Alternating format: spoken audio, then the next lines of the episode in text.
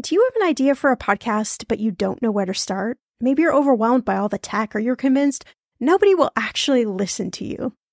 Well, I'm Shannah Game. After nine and a half years as a professional podcaster, at this show, everyone's talking money, and 25 million downloads later, let me tell you the secret to a profitable podcast. It is building a solid foundation, your podcast roadmap before you launch. That's why I created the Podcaster class a fast paced group cohort podcasting for profit eight week style MBA program. The podcaster class is immersive, comprehensive, and insanely motivational. If you want to create a podcast, DIYing a launch is just not the way to go. In the podcaster class, you'll get the tools, tips, and strategies to create a podcast that resonates with listeners and one you can be proud of. Get this 90% of podcasters never make it to episode three. That's 2.8 million podcasters who just quit. So to be a top podcaster, you only need to publish 21 episodes, but you got to make them good. So in the podcaster class, I'm taking the mystery out of how to create, launch, and profit from your podcast so you can create a top 1% podcast just like this one. The May cohort is now open for enrollment. Classes start May 22nd. There are only 15 spots open. You are going to learn podcasting with me and 14 other amazing people. You can learn all the details at thepodcasterclass.com. Use code podcast when you sign up for $100 off. That's thepodcasterclass.com. You know, I'm a big fan of enjoying life while still being smart financially. That's why I love ButcherBox. I can get a variety of high quality meat, seafood, chicken, and pork at an amazing value, all with exclusive member deals delivered to my door with free shipping always. One thing I just never wanted to cut out of my spending plan is eating good food. And with ButcherBox, I don't have to, and neither do you. Where else can you get free protein for a whole year? Yes, you heard that right. One of my favorite go to dinners is a salmon bowl. I'm not even a huge salmon lover, but ButcherBox's wild caught salmon is oh so good. I make a nice little marinade, saute some veggies, cook the salmon, and throw in some rice and it is an amazing dinner. If you want to take less trips to the grocery store and always have prepared meat in the freezer for a lot less money, you need ButcherBox in your life. Sign up at butcherbox.com/etm and get our special deal. ButcherBox is offering our listeners a free for a year offer plus an additional $20 off. You can choose salmon, chicken breast, or steak tips free in every order for a year. Sign up today at butcherbox.com/etm. Hey, I'm Shannah Compton Game. This is Millennial Money, and today we're talking another episode on answering your listener questions.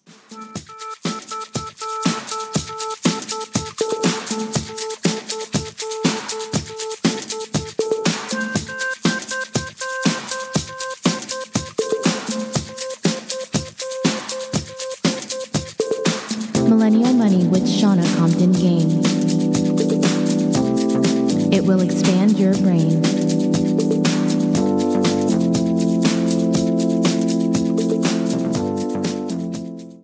All right, so thanks to everyone who has submitted a listener question. They're starting to pile up, and I like to try and answer, you know, maybe like two to three at a time so that you don't get totally overwhelmed with listener questions. But I just want to thank you again for sending them in. If you have a listener question, please don't be afraid to ask it. There are really no dumb questions. And um, if you're worried about saying your name, just let me know and I can go ahead and, you know, make up some cool alias name for you. So don't worry about that.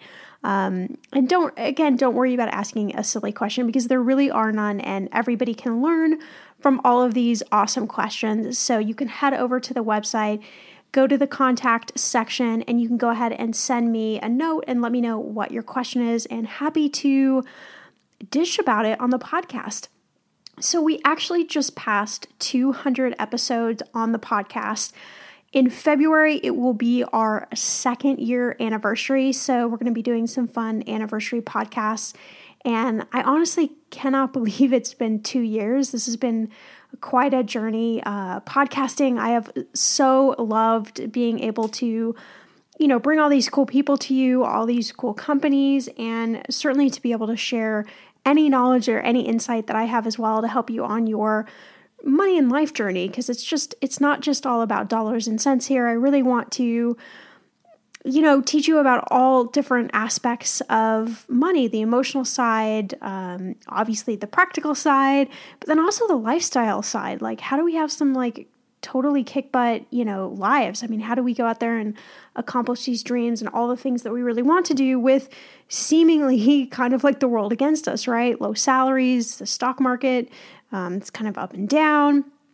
Uh, people getting laid off right and left. Uh, you know, there's all sorts of things happening out there in the world. So, um, again, I just thank you guys so much for listening. Please uh, do me a favor and share the podcast with a few of your friends. Help the podcast grow.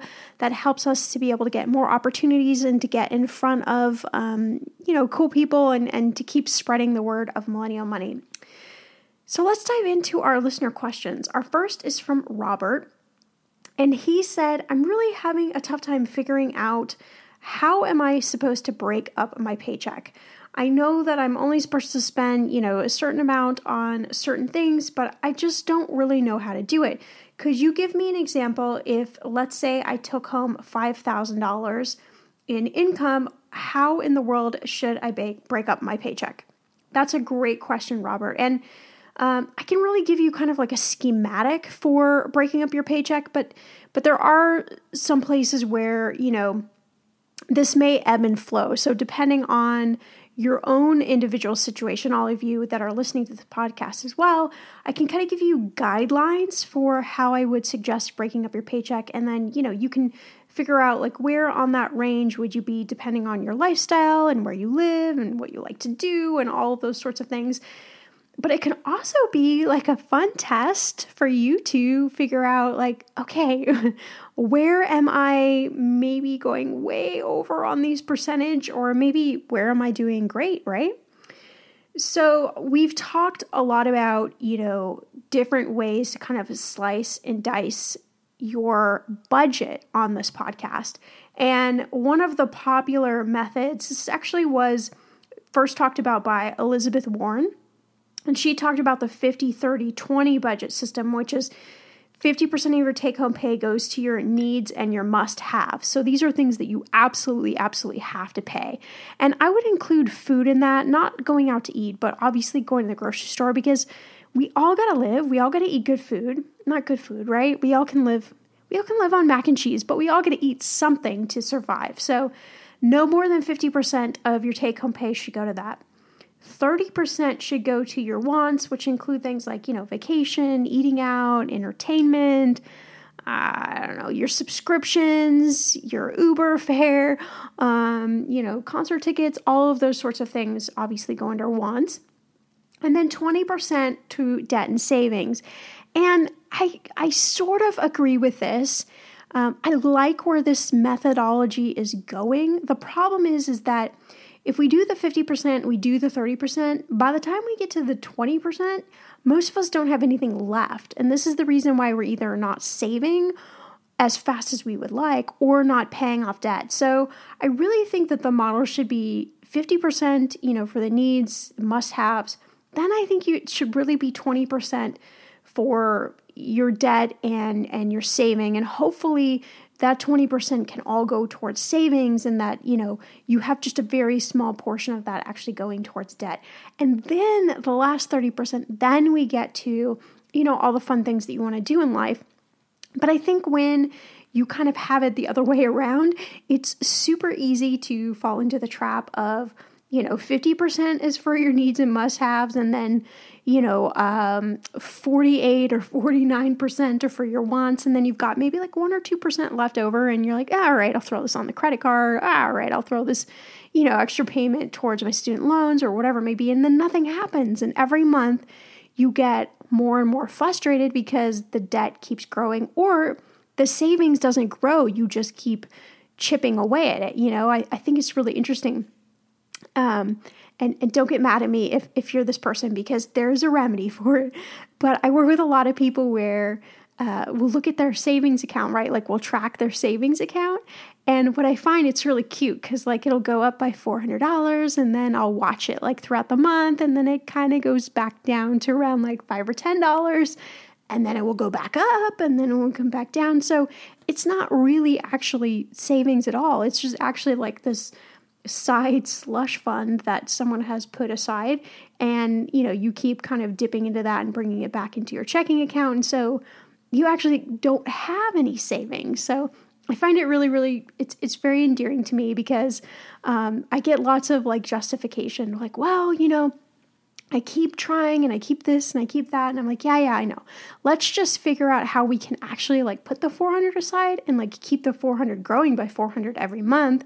So by at the end of the year, we've got like at least a couple thousand dollars sitting in there and we're not having to dip into it. I mean, that that's really how we create like the great savings habit. But anyway, I digress. So we're talking about Robert, we're talking about $5,000, all right? So this is $5,000 take home pay. This is after you've paid taxes on the money, whatever else, whatever else may be. So this is how I would suggest slicing and dicing your paycheck. So the largest percentage, 30 to 35%, is for housing. Um, and so this would be about 1500 bucks of that $5,000 rent, mortgage, um, all of those sorts of things, right? And that actually is a really big percentage. If you can keep your housing down, you know, 20 to 25%, you're doing really good. Put that extra money into savings. Okay, 15 to 20% on transportation. So that would be about $750. And this is not just your car payment. So this is, you know, your car payment, this is gas, um, this maybe is maintenance for your car, um, you know, insurance for your car, all those sorts of things. And if you live somewhere where you don't have a car and maybe you have a metro pass or a bus pass or you take a subway, whatever it may be, you know, you can stay within the same guidelines. You may be a little less, you know, you may be spending less on transportation, which is good. You could just allot that money towards another category.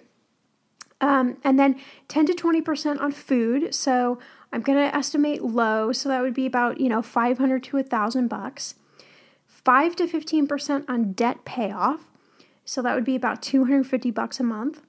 5 to 10% on free money, so free spending, however the heck you want to spend this money. That'd be about $250 uh, 5 to 10% on clothes, another 250 and that might seem like a lot to some people and to others it might not seem like enough. Um, so if you don't spend money on clothing again just take that 250 and reallocate it somehow. 5 to 10% on savings that'd be 500 $500 again i think that's a little low but if you are already putting money towards your 401k and and that's already coming out of your paycheck then you know perhaps another 5% that you're saving on the side is is good enough.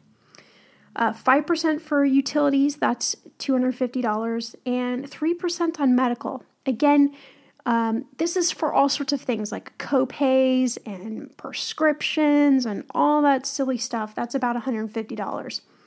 So if we're working under those guidelines at the end of the month, that's about 4400 bucks out of our 5000. So we got about $600 buffer there. That's good news, right?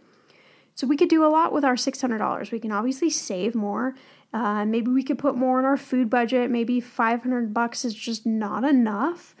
Um, all sorts of things we can do. Maybe we put it into some sort of, you know, travel fund um, or we we bump up our 401k contribution percentage, whatever it may be. But that should give you a little bit of a guideline to at least figure out uh, you know where you would fall. And again, your your take home pay number is probably going to be obviously different than five thousand dollars, but you can use the percentages as guidelines for where you should land. All right, so hopefully that helps you, Robert, at least figure out kind of how to begin slicing and dicing your paycheck.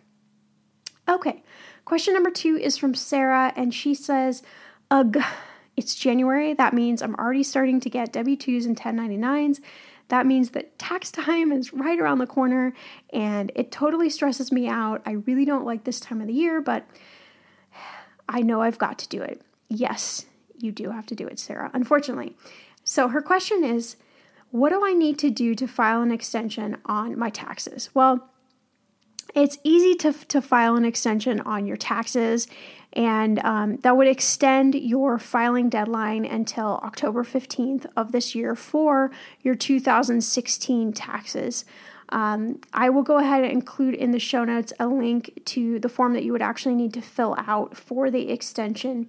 And you can certainly do it. You just have to have paid whatever you owe. So if you owe any money of taxes, if you're self employed or anything like that, you just need to have paid your taxes by April 15th. So the filing extension doesn't extend your deadline to pay your taxes. Um, if you do end up owing money, you will pay interest on you know whatever that balance amount is that you owe from April to October. But you can certainly file an extension. Um, there are lots of reasons why people do this. Sometimes, you know, I don't know, April is a busy month for their job and they just can't get everything together.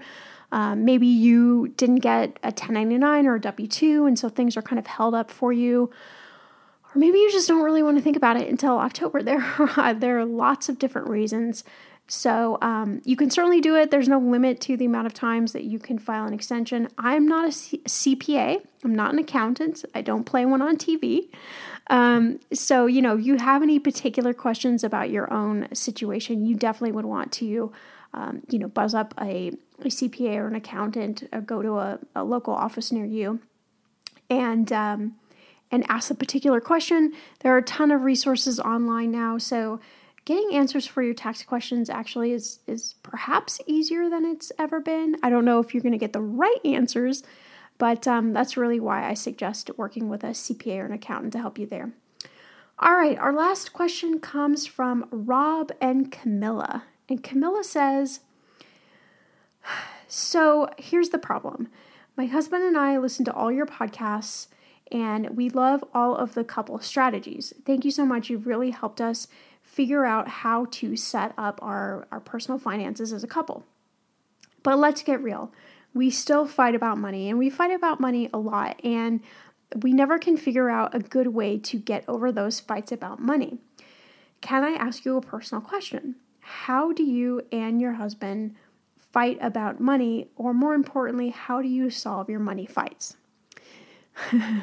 This is a great question, Camilla and Rob, and um, it's definitely a loaded question. Anybody who's listening who's in a relationship knows that just when you feel like you've got uh, finances under control as a couple, then like something sneaky comes up and bites you, and you're like, wait a minute, where did that come from? No, we didn't prepare for that. So, how do we fight? That is really the question, right? Well, we don't fight that much, but we definitely do disagree on things. So, me being the personal finance person, um, I I definitely think about money far too much. I'm definitely always looking for deals. I'm always talking about how some how much something costs or doesn't cost. It's just part of my everyday vocabulary to so to an extent, um, Jeff has to really kind of ignore that that aspect of me. Otherwise, we'd probably get in a lot more fights. But then on the other on the flip side, I also have to learn that, you know, somebody else is probably a little bit more laxed about these sort of things and not in a bad way, just in a like, okay, the focus isn't all on how much something costs. So I have to learn to bend and flex that way as well. So I think, you know, first you start with just a really general understanding of who you each are, right? Or that doesn't make sense. Who each of you are at the core, because you have to have some sort of grace and um, really just embrace who the other person is, but then you also have to have a realization of who you are and what makes you tick. So there's a lot of stuff that goes on behind the scenes before you even get to the point that it's the money fight. But honestly, we really try to approach all of those disagreements, I will call them, with humor.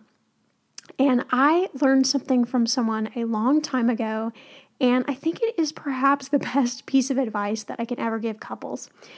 And that piece of advice was you know what? If you're going to get in a fight, you got to take all your clothes off and you got to fight with nothing on because it's impossible. You cannot, you literally, I challenge you, you cannot fight. If you are both standing there naked, looking at each other, um, you just start laughing. I mean, it just, everything becomes super silly and you really forget what you're fighting about. So we use we use situations like that. We use all sorts of humor. We put on music. We suddenly declare that there's a dance party. Um, whatever we do to diffuse the argument, it is always done with humor. And, and that is really, I think, the secret to a strong marriage, to not fighting about these sorts of things, is to um, find some sort of something that works for you, whether it's the hey, let's let's just, you know, obviously you can't do this in public, so I'm not encouraging this in public. This obviously has to do behind closed doors. But whether it's like, hey, let's just, you know, take off all of our clothes and let's try and fight, you know, whether it's, hey, we're going to put on music and do a dance party. Um, it's, it's something silly, whatever it is that you can think of. Those are usually the best things that I have found that work at diffusing the money arguments. Obviously, then you got to come back and you got to talk about what was the problem. And I think, again, if you come to it with some sort of grace and some sort of humility and realize that you might not be all right, you might not be all wrong, and you know, you really talk about okay, what is the reason that we were actually arguing? Not what was it that we were arguing about, but what is the reason we were actually arguing? You can usually get to the bottom of it quickly and get the thing solved. Not that you're not going to fight about it again, but maybe it just doesn't become such a big deal. So I encourage you, use humor. It works. I promise you. I know you'll feel super silly the first time you you do any crazy um, idea like I just suggested, but I'm telling you, it works, Camilla and Rob. All right, so those were just three awesome, I thought, uh, questions that I wanted to tackle today. Please, again, feel free to submit your listener questions. Head on over to the website, um, hit the contact link, and send me your message and I would love to um, shout out to you with some awesome advice and tips. As always, have an amazing Friday. You can follow me on Twitter and Snapchat at Shannah Game and Instagram at millennial underscore money.